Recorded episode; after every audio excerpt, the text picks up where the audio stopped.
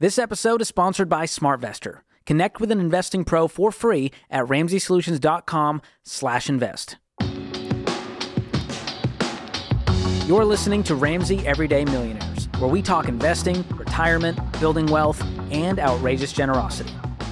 John's in Atlantic City. Hi, John. Welcome to the Ramsey Show. Hey, Dave. How are you? Better Pleasure than- to talk to you guys. Good to talk to you. How can we help? All right, so I've been listening to you for the past um, month or so, and before that, I was buying real estate, but I think you would disagree. Um, I'm just going to lay out what I have. Um, I have 52k in the money market, um, uh, 8,000 in checking, um, and um, I have a credit card debt of 9,000 and a car loan of 21,000. Um, my wife her only debt is her car, and we have a house that we owe four twenty six on, and my three rental properties I have I owe one twenty five on, one twenty six, and one ten, but they're all rented out. So I was going to buy another piece of real estate, but what do you think? I think you should take all that money in that money market and knock out all of your debt and leave you with a nice emergency fund and slow down on all of this real estate investing. Until you can get some of it paid off.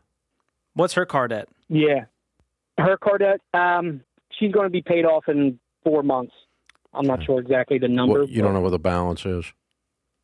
N- No, no. I just know she's going to be done in four months. Her uh, payment is So it's a couple, thou- 320. couple thousand bucks then.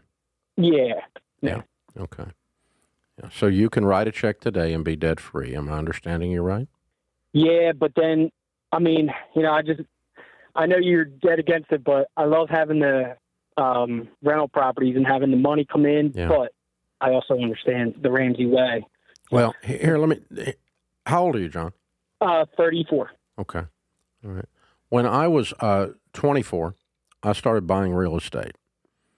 And um, by the time I was 26, I had $4 million worth. I was aggressively buying it. And I was buying really, really good deals. I was buying stuff at uh, 70, 80 cents on the dollar. And so I had good equity positions. Uh, some of the property I put mortgages on and I was renting. Some of it I had short term notes on and I was fixing it and flipping it during that time, now that was a long time ago, that's back in the 80s, okay? During that time was another that that that moment in time there was a real estate craze. Real estate was the answer to everything like it is right now. Everybody's talking about real estate right now.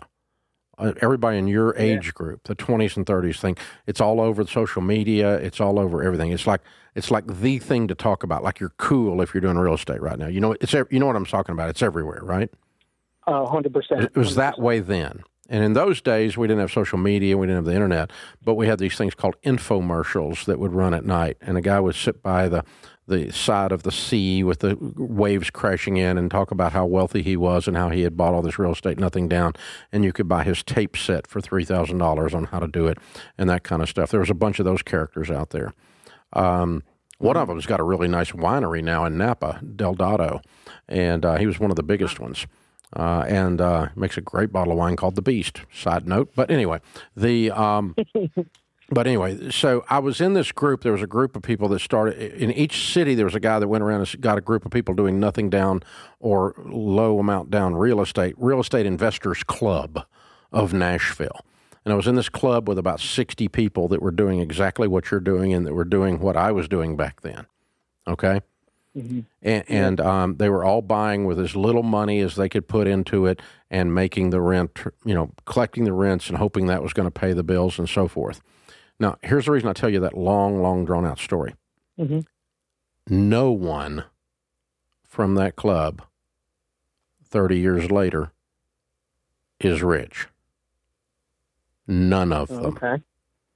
except two guys. Wow. So you think the best, the and, quickest way no, to be a and both of those guys worked diligently to reverse the process and get out of debt. I went bankrupt while I was in that club. I lost everything at 28 years old, Yeah. and and uh, so did a whole bunch of those guys. As a matter of fact, the guy that wrote the book called Nothing Down, named Robert Allen, went bankrupt. He filed Chapter 11. Okay, and so Wow. the, the the proof is in the pudding. When you visit it 10, 15, 20, 30, 40 years later, you can see, okay, did this work?